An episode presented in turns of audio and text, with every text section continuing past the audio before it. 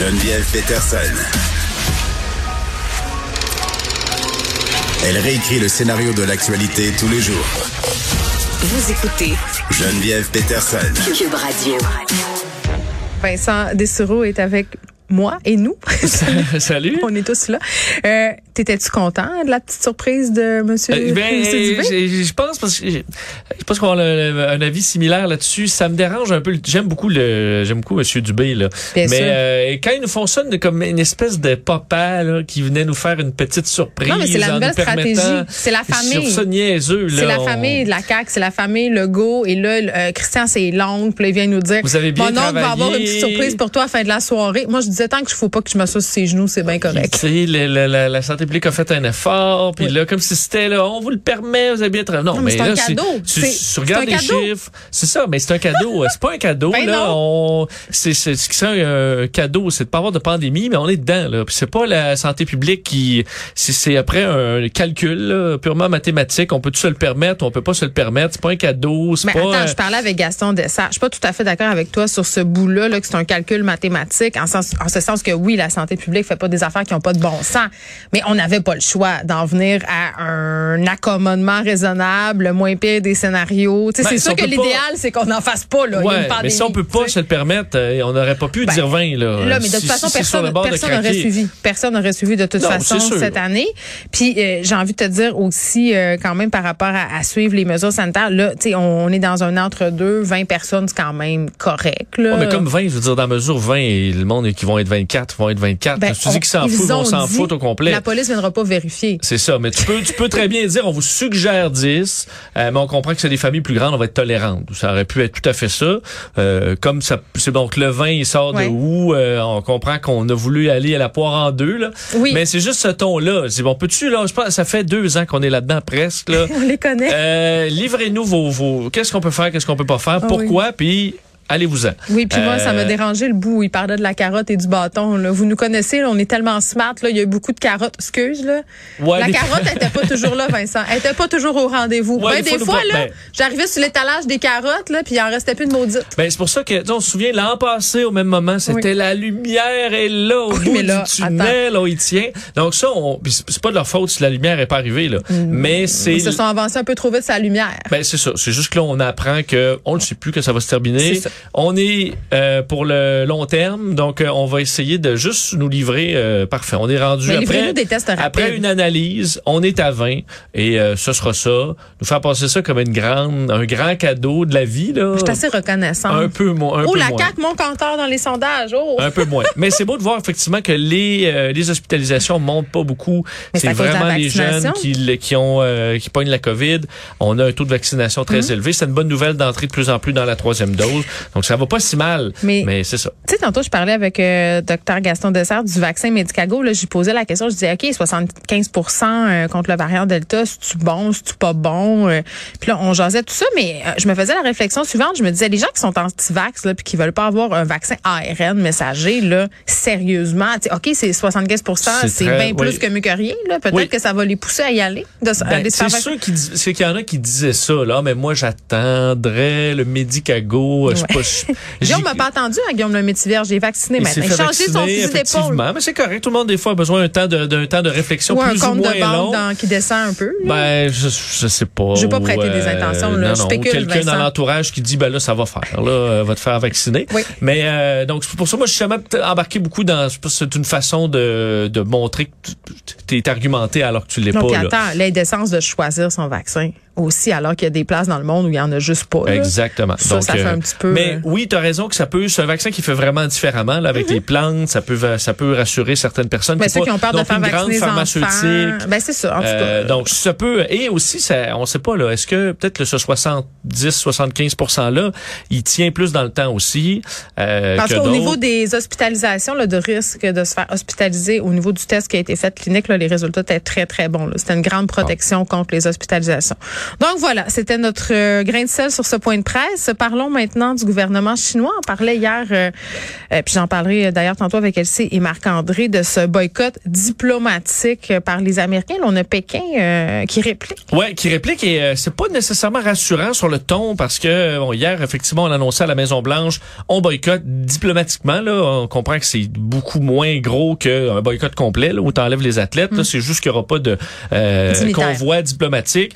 Euh, ce qui d'ailleurs avec la Covid était déjà pour tous les pays très réduit là, ce, ce, ce, bon, le nombre de diplomates et de représentants qui étaient là, mais c'est ça a quand même fait réagir Pékin très fortement parce que tantôt le responsable des, euh, de la diplomatie chinoise qui disait ceci, la tentative des États-Unis de perturber les Jeux olympiques d'hiver de Pékin fondée sur un préjugé idéologique, des mensonges et des rumeurs ne fera qu'exposer aux yeux de tous les intentions malveillantes des États-Unis. Il a parlé de mensonges du siècle et il a dit, les États-Unis paieront le prix de leur mauvais coup. Restez à l'écoute. Est-ce qu'à la fin, ça finit par veuillir agréer l'expression de, De nos nos sens- sentiments les plus distingués?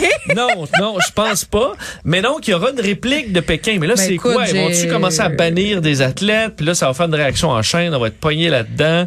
Euh, je sais que pour les Pourquoi on les athlètes... enferme pas tous, euh, les dignitaires le chinois, le gouvernement américain, le- les superpuissances mondiales dans, dans une petite pièce, là, puis on barre la porte, puis il faut qu'ils s'entendent. Entendez-vous, ouais, ça Ouais, marche pas. comme des enfants, là, ouais, mais c'est ça, ça marche pas comme ça.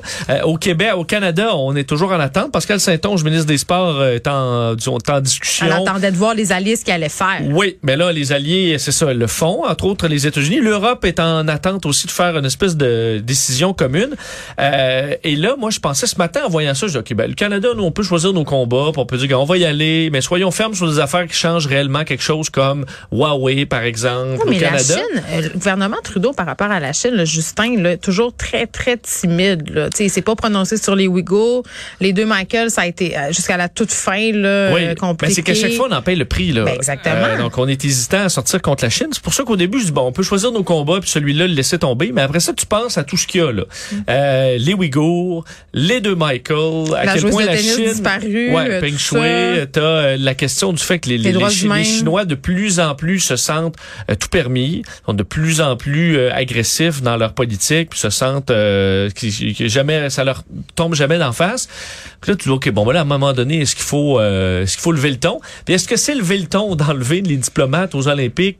Je le sais pas. C'est pour ça que je suis entre les deux, entre choisissons nos combats, frappons où ça fait mal, là, entre autres Huawei ou d'autres Ouais. euh, dossiers comme ça. Puis là, les Olympiques, euh, Mm. c'est déjà assez compliqué comme ça. Mais on sait que c'est une opération de propagande, les Olympiques pour la Chine. Mais Ben, de les Donc, tenir participe- là à la base, c'est peut-être ça le vrai problème, honnêtement. Tout là. à fait. Mais là, est-ce qu'on va aller là puis applaudir? Euh, c'est un peu oui. étrange. je te parlais dans les derniers mois, je, je fais référence à la Formule 1 là, qui s'en va de plus en plus dans des pays à problème. Euh, hier, c'était euh, le dimanche, c'était le Grand Prix d'Arabie Saoudite. Justin, étais-tu là? Euh, non, je l'ai pas vu. J'ai Ah, vu ah, quand ah, même ah. plein de vedettes. Mais j'avais fini par oublier que c'était en Arabie, Arabie Saoudite. Tu sais, je te disais que Lewis Hamilton a encore son casque LGBT, tout arc-en-ciel. Euh, lui qui, qui a d'ailleurs gagné la course. Puis à un moment donné, j'ai comme oublié ça, jusqu'à ce qu'on voit sur les images Mohamed Ben Salman, euh, MBS qui est là euh, à saluer tout le monde, qui rencontre les euh, les grands patrons de la F1 puis de la. FIA. Malaise, de- grand grand malaise. Là, ça te retape en pleine face. Ça dit ok. C'est ça que je suis en train de regarder, là. Il y a de oui. l'argent. Puis là, euh, bon, on est là à leur faire des beaux sourires. Quand on sait que bon, c'est Ben Salman, tout est, il y a plein de mystères. Puis la mort de Jamal Khashoggi, il a fait des trucs un peu mieux en Arabie Saoudite que d'autres. Il a fait du pire. Mais euh, c'est pas quelqu'un qu'on est supposé applaudir puis aller serrer des mains puis hey, euh, cocktail puis envoyer donc. Euh, donc à chaque fois là, ça te rattrape. Tu dis on va l'oublier. Comme là en Chine, on va l'oublier. À un moment donné, tu vas voir des reportages sur ce qui se passe chez les Ouïghours. Euh, les Chinois vont essayer de mettre des petites vidéos là de Ouïghours là, tellement ils sont contents tellement de la vie là. Nous, c'est le paradis là-bas, alors que ça ne l'est pas. Bref, un gros malaise qui va se poursuivre et bien hâte de voir la réaction. Qu'est-ce que sera cette réplique là, qui est prévue de la Chine, parce qu'on va entrer dans une espèce d'engrenage où là, ça va, ça va chier. Là. Hey, tout va bien. Ben, ça, une là. pandémie, des tensions avec la Chine. Écoute, on s'en va tous dans le nord avec nos fusils. Euh, ben là, en tout cas, à suivre. Mais les Olympiques, ça sera plus Winter is coming. Ouais. Euh, peine de prison, un peu insolite pour un électricien castrateur. Ouais, là, euh, plus. ben, tu sais, c'est juste euh, les, euh, les fétiches là, ça dans la catégorie, ça a pas de limite. là. les kings, tu veux dire. Euh, hein? Les, les fétiches sexuels? Ouais, fétiche sexuel. Ok. Parce que là, en Allemagne, à Munich, dans les dernières heures, on vient de donner une peine de prison de 8 ans et demi de prison un homme de 67 ans, un électricien, qui lui av- euh, castrait des hommes euh, pour un plaisir sadomasochiste. OK, En fait, mais pas dans le cadre de ses fonctions d'électricien. Non, là. pas du tout. Lui, Je voulais juste être sûr qu'on se comprenait bien. lui là. allait sur des forums, euh, Ouais. forums de sadomaso, Ouais. et proposait aux hommes de payer pour être castrés sur sa table de cuisine. Euh, et les hommes payaient pour être torturés et se faire enlever les euh, testicules au même moment. là. Je suppose qu'on la torture venait tout simplement avec l'opération. Là. On dirait que quand je pense à des fantasmes, euh, Vincent, c'est pas ça qui me vient en tête. mais Ben là, bon, t'es chacun rendu, ses tu dis, préférences. moi, mon fantasme, c'est de me faire torturer et enlever les testicules. Euh, c'est c'est un gros fantasme. là. Et c'est surtout assez ré- révocable.